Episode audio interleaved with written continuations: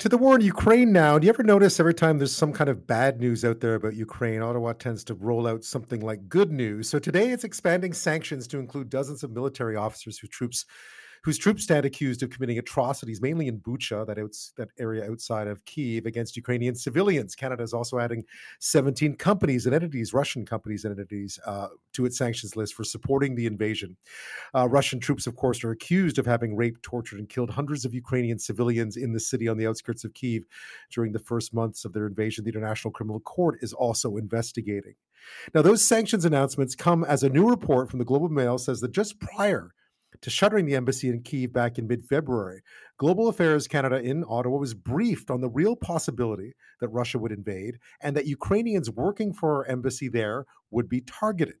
Despite that, and pleas from embassy staff in Kiev to help them out, Ottawa told staff in Kiev to withhold that information and leave local hires behind, some 50 of them, unaware of the risks, at least from the, from the embassy, that they could face retaliation or at least be targeted by Russian soldiers if they were to overrun the capital.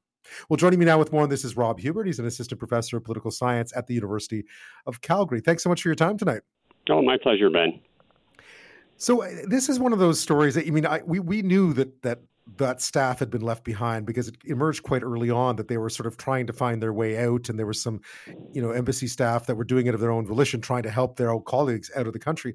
But this is kind of surprising that the embassy knew that they could be targeted by russian invasionary forces and left them there to their own devices anyway and didn't even bother to tell them about it. Does it come as a surprise to you well, we have such a mixed record on terms of how we've acted. I mean, the general trend, and this is bipartisan, it's not just simply the, Trudeau administration, but uh, we have a tendency not really to provide the type of protection that you would think. Um, you know, there, Canada heavily involves itself in a lot of actions, including those that entail military action, and we do tend. Doesn't matter if you're talking about the Afghans, if you're talking about the Kurds um, we're, we don't have exactly the best track record for this. I guess there isn't necessarily. I mean, we call it duty of care, but it doesn't extend, does it, to local hires? At least not under uh, the rules that have been in place for the last decade. Yeah, that's that's one of the you know that's one of the defenses that you'll hear the government make, and I suppose from a legal perspective, you might say, yeah, th- there's an element, but I mean, let's be honest, from a from a human perspective or human security, whatever you want to say, there's a certain responsibility of people that are are are you know put their lives on on the line, be them in Afghanistan or in Ukraine, and we have a moral responsibility, as far as I'm concerned, for those people. I mean, I, I, think, Rob, what we're seeing clearly, uh, the Globe and Mail spoke to diplomats who feel exactly the same way. These are clearly people who knew what happened and decided they had to speak out about it. Well, exactly. I mean, especially remember this is this is a foreign service that couldn't couldn't hide its happiness when the Trudeau administration came back. You know, in terms of cheering. So the idea that you would have professional diplomats, you know, be, being willing to to break their silence on this for such a for such a um, a telling criticism, I think it, it it just shows how much they are concerned. There were some examples. I think one of the one of the things the report pointed out is that the Americans did do some work to try to clear some of their people out. I mean, they understood. They all understood this was a Five Eyes briefing. They all understood that their embassy staff could be targeted. They they had learned this that their embassy staff could be targeted should Russian soldiers, uh, you know, take over. Uh, other countries sort of tried to make sure they got some of them out at least, but it looks like we just left ours behind. There was one comment in in the article about how you know employees had to watch as Canadian staff worried about how to get their pets out of Kiev while they were being left behind. Yeah, no, exactly. I mean, it's it's you know, and then you combine that with that uh, that stupid photo op that uh, Trudeau and his senior administrators had to uh, do when they uh, showed up in in Ukraine. Remember, they couldn't get to the embassy fast enough to take those pictures, and they had to have the photographer come along.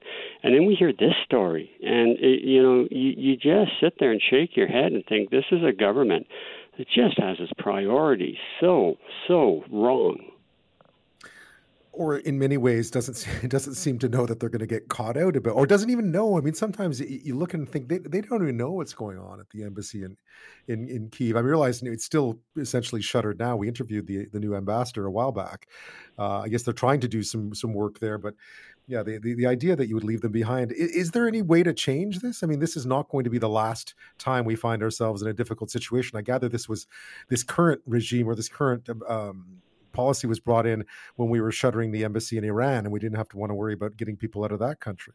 Yeah, no. I mean, well, let's put it this way. So, so we didn't do it in Iran. We didn't do it in Afghanistan. We didn't do it with the Kurds. Um, did any of these governments ever suffer from that action? I mean, the brutal fact is that Canadians do not vote on these type of issues. Um, are you going to see people turning around saying they've had enough of uh, of the three examples that we've just talked about with the Trudeau administration, and that will determine my vote? Uh, or will there be other factors that determine the vote? And as a result, um, these governments have become hyper, you know, sensitive to what hurts them at the polls. But if it doesn't hurt them, then I think they feel they have free rein. It must hurt us somewhere, though, because within those milieus. Like if you go to any major capital like a Kiev, you know, people who work locally for the embassies, they they talk to each other. They know each other to some extent. If Canada gets a bad reputation for not treating its its employees properly, its local hires properly, we've certainly seen accusations that of that with Afghanistan. Some of it entirely fair, some of it, you know, obviously due to logistics. Um, but Canada Canada's international reputation would no doubt have to suffer if we're seen as being the country that leaves its local hires in the lurch when something goes wrong. Well, the problem, though, with the reputation argument, Ben, is of course we pride ourselves on what we think people think about us. You know, we're always having this this uh, this mythology. Oh, yes, everybody wants to be like us, and the reality is, is most people don't really think about us. Period. The other problem too is in each of these zones where we've abandoned these people, be it Ukraine, Afghanistan, wherever. These are war zones yeah, people may turn around and say, yeah, the Canadians are, are kind of slimy. They, they, they, they will abandon you, but I need a job. Where can I get a job? And that's going to be the driving feature. And that's what, you know, once again, this is why the government gets away with it because they can turn around and say, hey, look at all these people that want to work for us. See, we can't be that bad if they're coming in. And they're not coming to work for us because they're going, oh my God, I want to go work with the Canadians. That's so that's so cool. They're thinking, I got to feed my family in this bloody war zone, and I got to take whatever I can get. And I think that's the reason why you see people, you know, you won't see people turning around saying, "Well, I won't go work for those those those, darn Canadians." They may be thinking that, but that's not that's not going to stop them if the job is offered. No, you're uh, you're absolutely correct. Uh, having having been in some of those areas, you're absolutely right. Uh, one of the things I was struck by today is that you know, an article you wrote back a while wrote a while back. You talked about sort of the, the Canada's back, Canada has your back. Um, you know theme that we often see rolled out and this once again sort of lays lays doubt to that claim doesn't it oh just totally i mean it's just you know, in your introductory comments, you also talked about the new sanctions being brought forward and the way that Canada's always trying to put spins on, oh, yes, we're going to go isolate these people. Of course, when we had the opportunity to really hurt the Russians, um, you know, we said, oh, we have to make an exception to that because the Germans asked us nicely. Uh, it's just sort of like, Okay, so you're going to go with these the, the, the, these the, these targeted sanctions that we know don't have an impact because if they did, it would have worked in 2014 because I mean remember the war starts in 2014 and we try to do that. You know targeted sanctions will will fix Putin's wife and daughter and and that's really going to hurt them and and how much did that stop Putin from launching the second phase of the war in 2022 and of course it's nothing now the sanctions, if we if we would have held on to the the the, the turbines uh, tur- turbines that we were holding, um, that starts hurting their their real economic capability. And and why we're not sitting there saying to the Germans, look, we'll pick up the slack. We've got oil and gas. Uh, you know that's that that that's who we are. And in case, and instead saying, well, we got a chance to actually hurt them, but we're not willing to to to do the mental gymnastics that would require to try to actually sell oil and gas to uh, the Germans. I mean, it's just, I mean, the hypocrisy there just baffles one's mind. I saw the Germans were out thanking us again today, and then the uh, one one commentator put it, of course, well, saying that uh, Canada didn't want to let down an ally who was letting down an ally, right? So, yeah, yeah, yeah. I mean, it's just, good. Yeah, you're so right, Ben. I mean, it's just, and I mean, you sit there and everybody knows that it was a dumb idea all along to go for Nord Stream and tie yourself into that. And everybody saw the treatment that occurred when the war started in 2014. And the the idea that that becomes important to keep our alliance when in fact remember when when Trudeau made that big show of support when when uh, Zelensky came and talked at the at the parliament? And oh yes we're mm-hmm. with you. We've got your back. Yeah until the Germans want us to do something different. I mean come on. I mean that was just ugh. It segues nicely into our next topic, something you were talking about on the weekend, uh, Rob, which is uh, Russia's new naval doctrine, which makes some pretty interesting uh, remarks or pretty interesting uh, claims about the Arctic, something Canada, I imagine, should be worried about. Uh, we'll talk about that after this. Rob Huebert is with us from Calgary. He is a professor, assistant professor of political science at the University of Calgary, and a fellow at the Center for Military Security and Strategic Studies. We've been talking about uh, Canada uh, essentially abandoning its local staff at uh, the embassy in Kiev right before Russia's invasion. And we'll move now to Russia because over the weekend on Sunday was Navy Day in Russia, always a big one. And Vladimir Putin uh, introduced or signed a new Navy doctrine, a new blueprint. It sets out the Arctic Ocean which of course many have been re- repeatedly warning that Russia is mil- trying to militarize, at least uh, as an area of particular importance for the country. That has to have significance for this country. Although I haven't seen anyone talk about it since Sunday, Rob, uh, other than you, or I haven't seen many people talk about it. Uh, Canada must be worried about its security. I mean, clearly, it's nice that Russia telegraphs what it's up to. At the same time, how should we be reacting to it? Well, we should be horrified because we have to take what they just said in this. Um, and, and, and, just to be clear, this isn't a new policy. This is a policy that's been developing from 207, 208. We've just chosen to totally um, ignore it, to be perfectly honest. I mean, it's a public statement, uh, and it, that re- represents something new.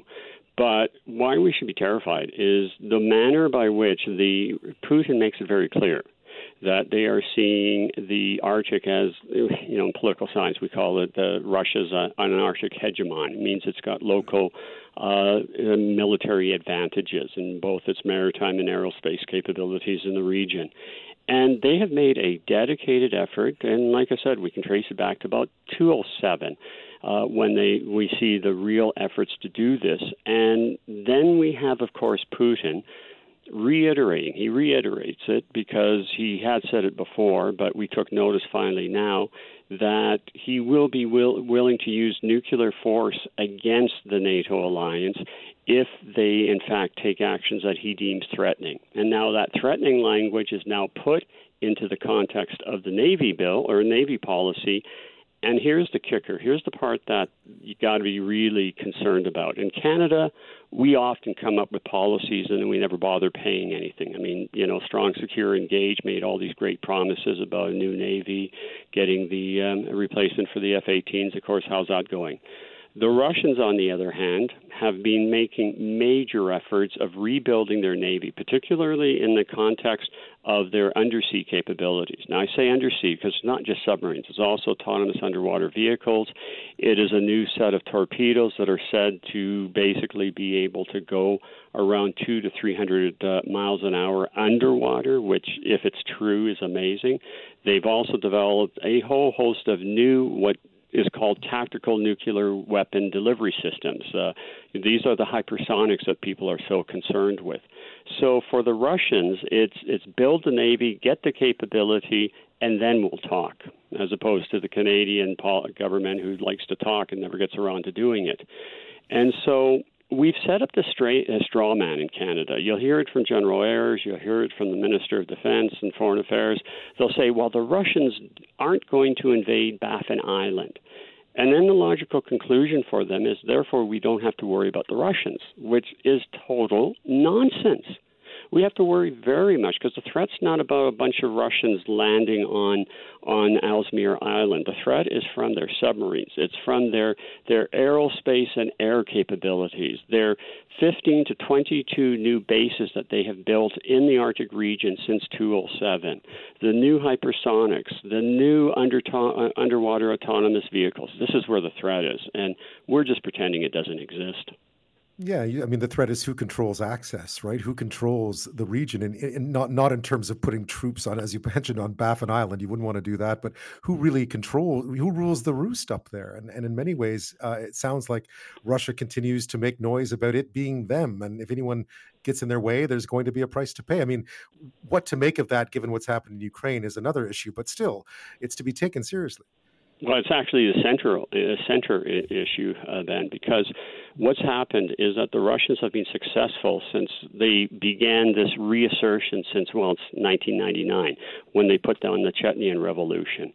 Then they do it in Georgia. Then they do it in Syria as a test bed. Then they do it in Ukraine in 2014 and now in 2022. This is a series of behavior. Now, the reason why, once again, the Ukraine is central to all this capability is that it's a basic element of showing to the West we are going to take what we want, and if you try to meet us with military force, we have a greater capability to fight than you. And that is focused on the maritime and the militarization of the Arctic that they're doing. So, in other words, this isn't just simply, you know, strutting their, their stuff to, to, to show that they're the, the, the, the biggest uh, boys in the room. It's basically getting ready to fight that war when, in fact, the West take steps to finally say, you know, be it in, in the Balkans or Moldavia or wherever it's going to happen next, okay, enough is enough. We're going we're going to stop you. Well, then you see the Russians with the capability of a of what people fear the most, which is a lightning strike, which then incapacitates us, blinds us, and then the Russians are then okay. So what are you going to do now? And so, are we going to escalate nuclear weapons at that point? And you see the logic here. So it's that's why the, what they've said on the Navy side what they've done in the Ukraine is so important and why it's so outrageous that we in Canada just say, well, Baffin Island's not going to be invaded, so let's not worry. Perhaps we'll get that icebreaker one day, Rob. Thanks so much for your time again tonight. Always my pleasure, Ben. I look forward to the next time.